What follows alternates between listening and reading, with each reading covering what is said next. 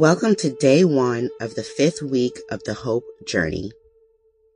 When we last left off last week, we saw Gideon had managed to rally up 32,000 men to help him fight in redeeming Israel. However, God felt that that was way too many men and therefore had Gideon start weeding out the men First, it was asking those who were afraid to go home. And then it was taking them down by the stream to separate those who drunk from their hands versus those who got onto their knees to drink. And after that, 32,000 men became 300 men. Once God had established to Gideon that those were the men that he was going to use to help him redeem Israel, he told Gideon to go ahead and attack. However, he also gave Gideon the option that if he wasn't ready to attack, then he could just go down to the camp and eavesdrop on the men's conversation. And so that's where our story picks up today. Today, we are going to be reading the scripture portion. Today, we are going to be reading Judges 7 13 through 25. We'll read it in the NIV version first.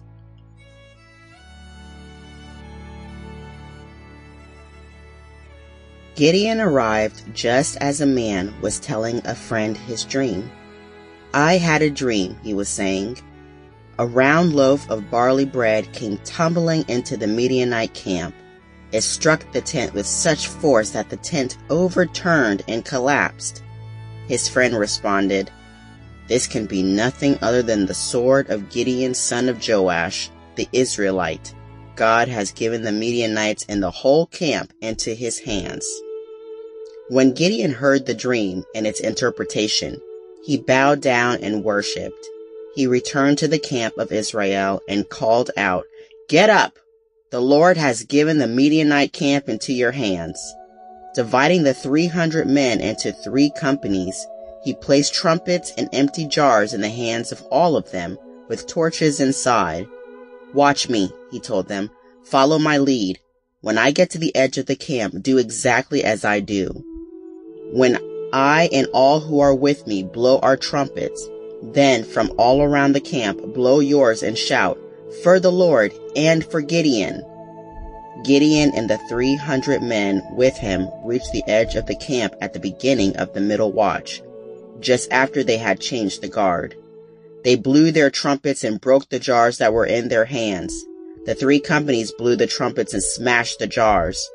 Grasping the torches in their left hands and holding into their right hands the trumpets they were to blow, they shouted, A sword for the Lord and for Gideon!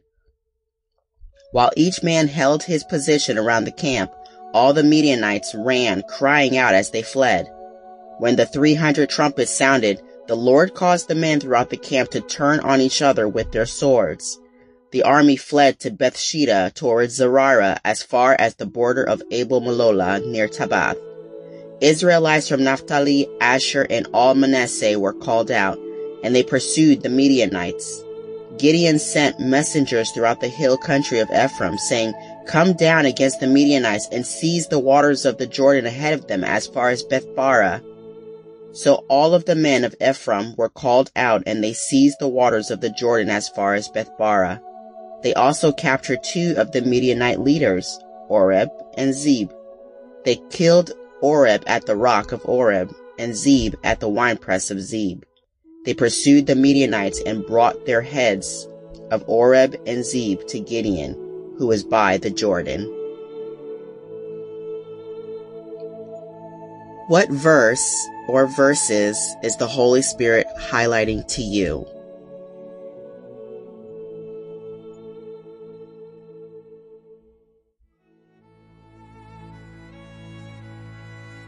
The verse that's being highlighted to me, or the verses, is verses 13 and 14 and 17.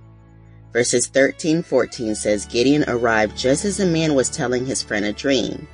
I had a dream, he was saying. A round loaf of barley bread came tumbling into the Midianite camp. And his friend was then giving him the interpretation. And then verse 17 says, Watch me, he told them, follow my lead. When I get to the edge of the camp, do exactly as I do.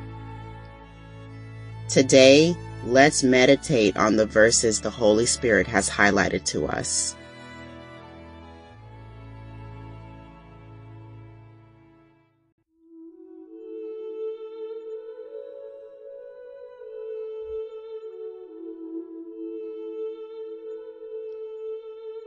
Welcome to day two of the fifth week. Today we're going to be doing the observation portion. We're going to read Judges 7, 13 through 25 in the voice edition. When Gideon arrived, he overheard a man telling his neighbor about a dream he had. In my dream, the man said, a barley cake rolled into our camp. It came to the tent and hit it so hard and the tent fell over. It turned over and collapsed. The neighbor said, That must symbolize the sword of Gideon, son of Joash the Israelite. Their God has given him victory over Midian and all its camp. When Gideon heard the dream and its interpretation, he bowed and worshiped. He went back to the camp of Israel and roused them. Gideon said, Get up! The Eternal has given you victory over the army of Midian. We strike now. He divided the three men into three companies, and he gave them all trumpets and empty jars with torches placed inside of them. Gideon said, Watch me. Do what I do. When we come to the outskirts of their camp, do what you see me doing. When I and my company blow the trumpet, I want all of you to blow the trumpets all around the camp and to shout for the Eternal and for Gideon. So Gideon and the hundred men who were with him came to the outskirts of the Midianite camp, just after the middle watch had been posted. There they blew their trumpets and smashed the jars they had brought. All three companies of men blew their horns and shattered the jars at about the same time. They held the torches in their left hands, held the trumpets in their right, and together they shouted, A sword for the eternal and for Gideon! They encircled the entire camp and woke the Midianite force abruptly, so that the Midianites cried out and fled. When the 300 trumpets sounded, the Eternal set the Midianites fighting against each other with their swords. The Midianites ran away in panic toward Bethsheba, toward Zererah, to the border of Abel Meholah near Tabbath. The men of Israel were summoned out of Naphtali and Asher and from all of Manasseh and they joined in the chase after the Midianite army. Gideon sent messengers throughout all of the hill country of Ephraim. Come down now and fight against the Midianites, and seize the watering places from them as far as Beth Barah and to the Jordan River. So the Ephraimites gathered, and they captured the watering places as far away as Beth Barah in the Jordan. They also captured the two leaders of the Midianite army, Oreb and Zeb, they executed Oreb at the place we know today as Oreb's Rock, and they executed Zeb at Zeb's winepress as they chased after the army of Midian. They brought the heads of Oreb and Zeb to Gideon, who is now beyond the Jordan. Now that we've read that passage, let's take a moment and observe it. What is the Holy Spirit pointing out to you or sharing with you?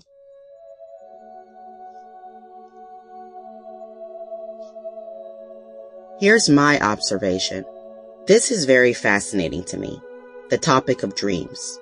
Upon reading this passage, my first thought was, how did that man get that interpretation from a piece of cake?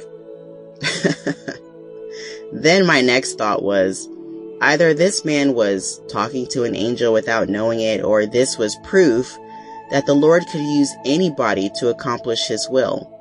The victory of Gideon very much reminds me of the victory of Joshua, except Gideon didn't need to walk around the camp for seven days. But what a rush Gideon must have felt after hearing that conversation. And I like what he does next. Gideon stopped to worship. He didn't just run to wake up his men. He stopped and acknowledged God's goodness and thanked him for the encouragement. It did indeed give Gideon the confidence he needed as he commanded the men to watch him and follow his lead. I'm sure indeed the sounds of trumpet blowing and glass breaking would give anyone a jolt of confusion. And that's my observation. Today, let's just take a moment to reflect on the things that we have observed.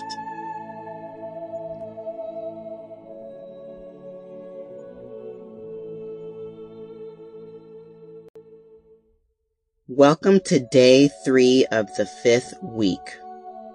Today we're going to be doing the application and prayer portion. We did our observations from the passage and now we just need to know how we can apply them to our lives. Here's my application. I have seen when I'm obedient, God is willing to reveal the next step of his plan to me. If Gideon didn't take his servant Purah to eavesdrop, he wouldn't have heard what he heard. The second thing is, I will learn to stop and praise God for what he does for me and celebrate who he is. This reminds me of the story of in Luke where Jesus healed the 10 men with leprosy, but only one came back to give him praise. I want to be the one. And the last thing is, I want to be bold and courageous. For someone who thought they had nothing to offer because they were the weakest in their tribe, Gideon sure stepped into the role God spoke over him. He became the mighty warrior, the mighty man of valor that God said he was. In the same way, I want to reaffirm the words God has spoken over me and hold on to those words to be empowered and reminded how God sees me versus how the world sees me. Let us pray. Lord, Thank you for all the goodness and great things that you do for us. The things that you pour over us, the words that you speak over us, Lord. You're constantly reminding us of just how wonderfully and fearfully that you've created us. That even though that we are from clay, you have made us a masterpiece. And that what you say we are is exactly who we are.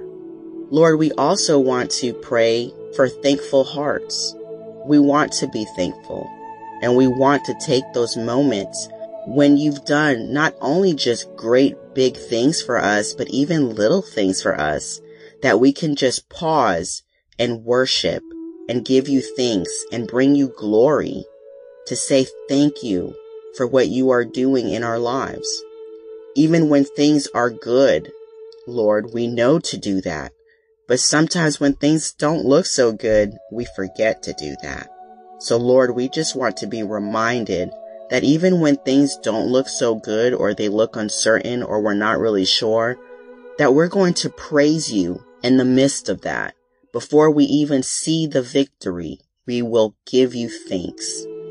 Thank you, Lord, for helping us to be obedient and to do as you say. And doing so, we can look forward to just the wonder and awe that you bring. In the name of Jesus, amen. Now that we've got our application points, let's take two days to live it out. Cause that's really important. We want to practice what we read. We don't want to just hear the word and read the word and not do it. And not doing it, we don't produce fruit. So let's just take two days and see what the Lord does in those two days and then record it.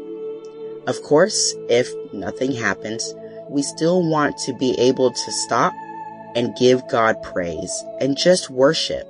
Think about the great things that he's done in your life and the things that you've gone through that even though they looked uncertain or unsure, that you can still give God glory for bringing you through.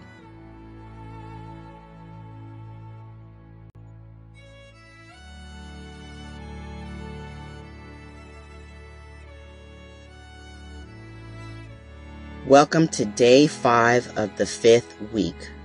Today is our action portion. Hopefully, over the last two days, God did something awesome that helped you live out what you've been reading. And if not, hopefully, you recorded something that you remembered of that you remembered in your past that did help you to give God praise. Or if not, if anything, you just gave God praise. Today, I do have a story to share. In fact, it happened over my two days. It was a very stressful situation. So my story is about taking in my car. My car has been making some very funky noises and so I took it into the shop to get it fixed.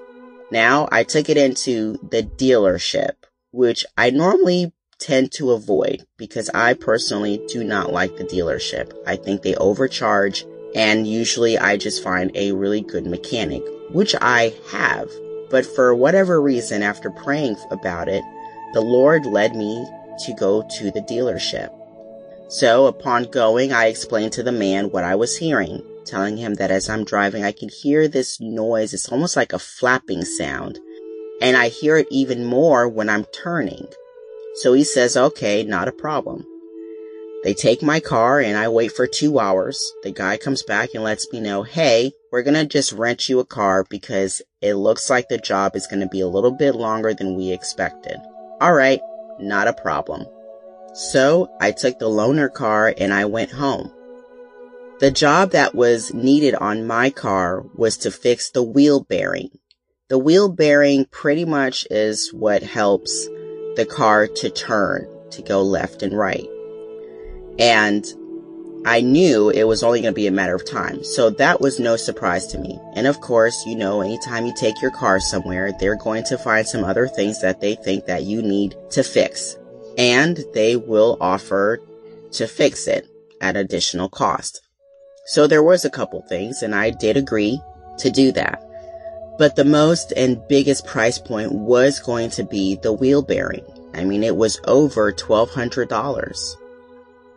But thank God I had already budgeted for it. In fact, Rue, my spirit man, had already told me that I was going to need to budget $2,000.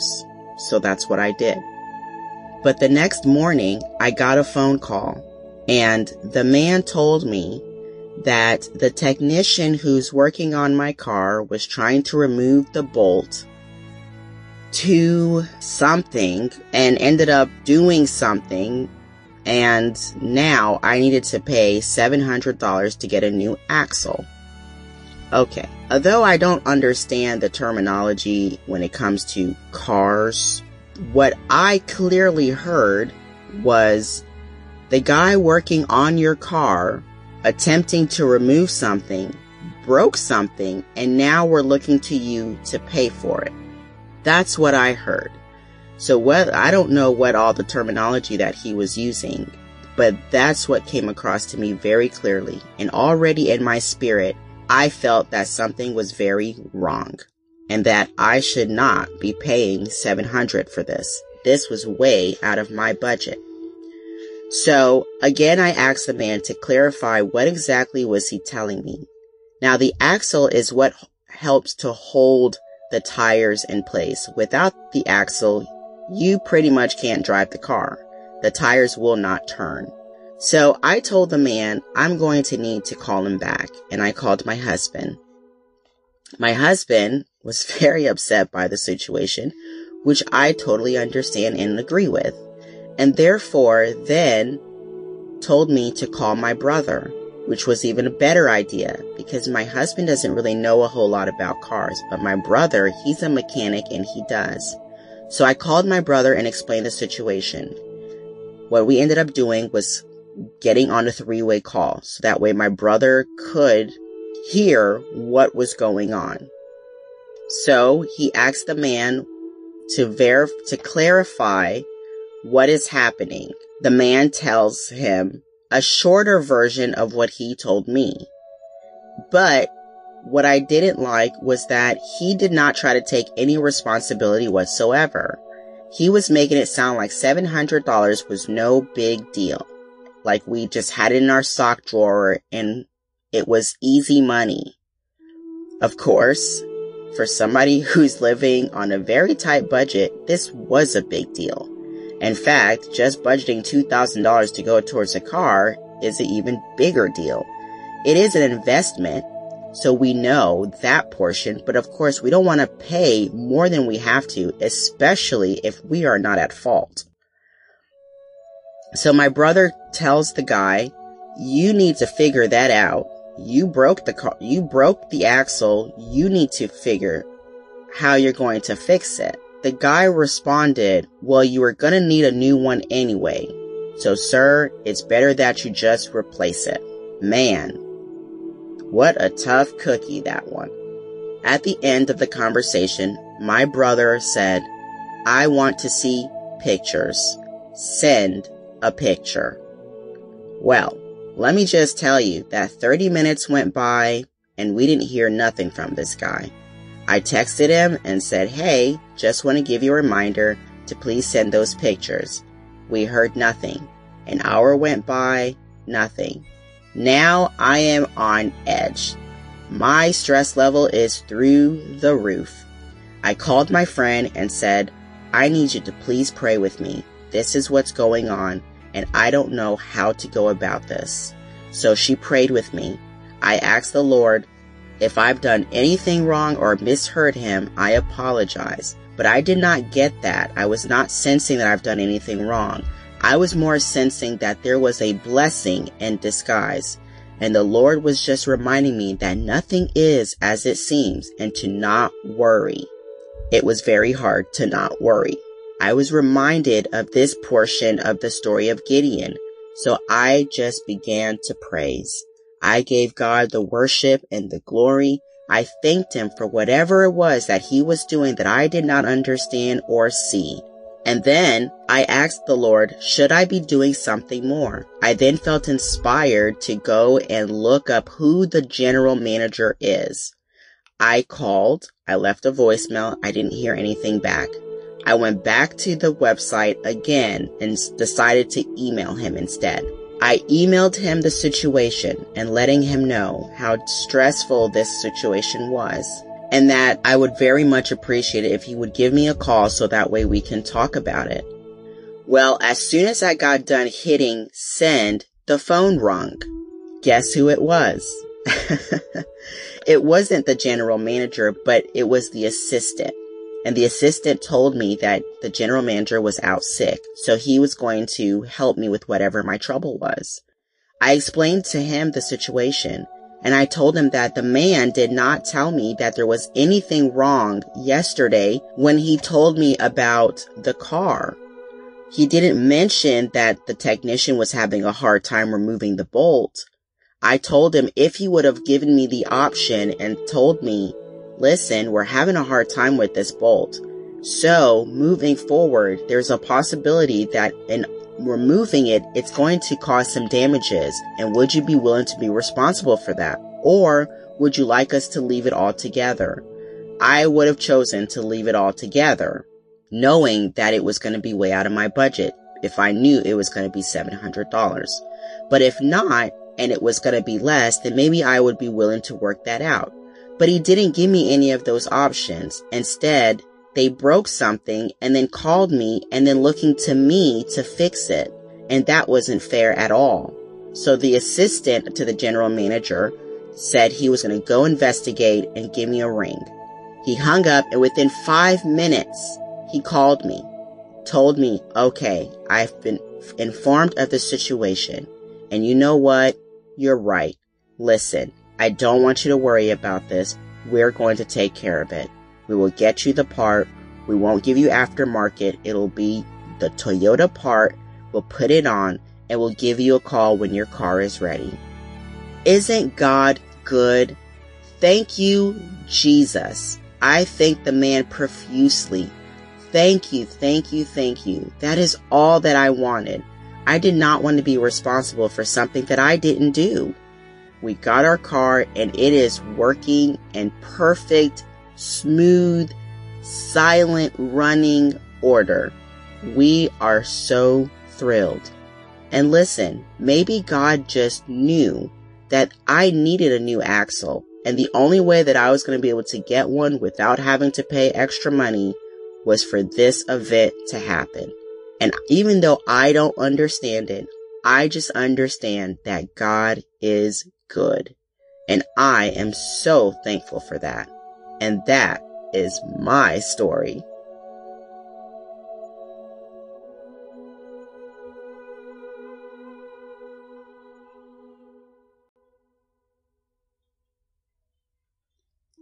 Day six of the fifth week, and now it's time for our encouragement. Of course, it's going to be coming from I Hear His Whisper by Brian Simmons and Gretchen Rodriguez. I hear his whisper, You are radiant. I am the one who has formed you and defined you. Others stare at your weaknesses and faults but I gaze upon your beauty. Twice I have perfected you, once in your mother's womb, and once when you came to know me. You are twice purified in my eyes, for you are mine. When you surrender to me, you no longer guide your life, but I, the good shepherd, am the one who leads you. I have served you my grace, even as you have yielded to me your heart. As you pray, your voice is sweet and your face is lovely in my eyes. I want you to see yourself the way I see you, holy, powerful, and radiant. I desire only the best for you. I lead you on paths that will not cause you to stumble. As long as you hold my hand, I want you to believe that you are exactly who I say you are, full of destiny, a perfect partner for me. Never hesitate to give me the desires of your heart. I will bring them to pass. Mm. So beautiful. I am just enjoying these little weekly inspirational poems. That's what it sounds like to me. Just poems. And I hope you are too. So this week, worship. Worship the Lord for he is good and his love endures forever. And that is your encouragement for this week.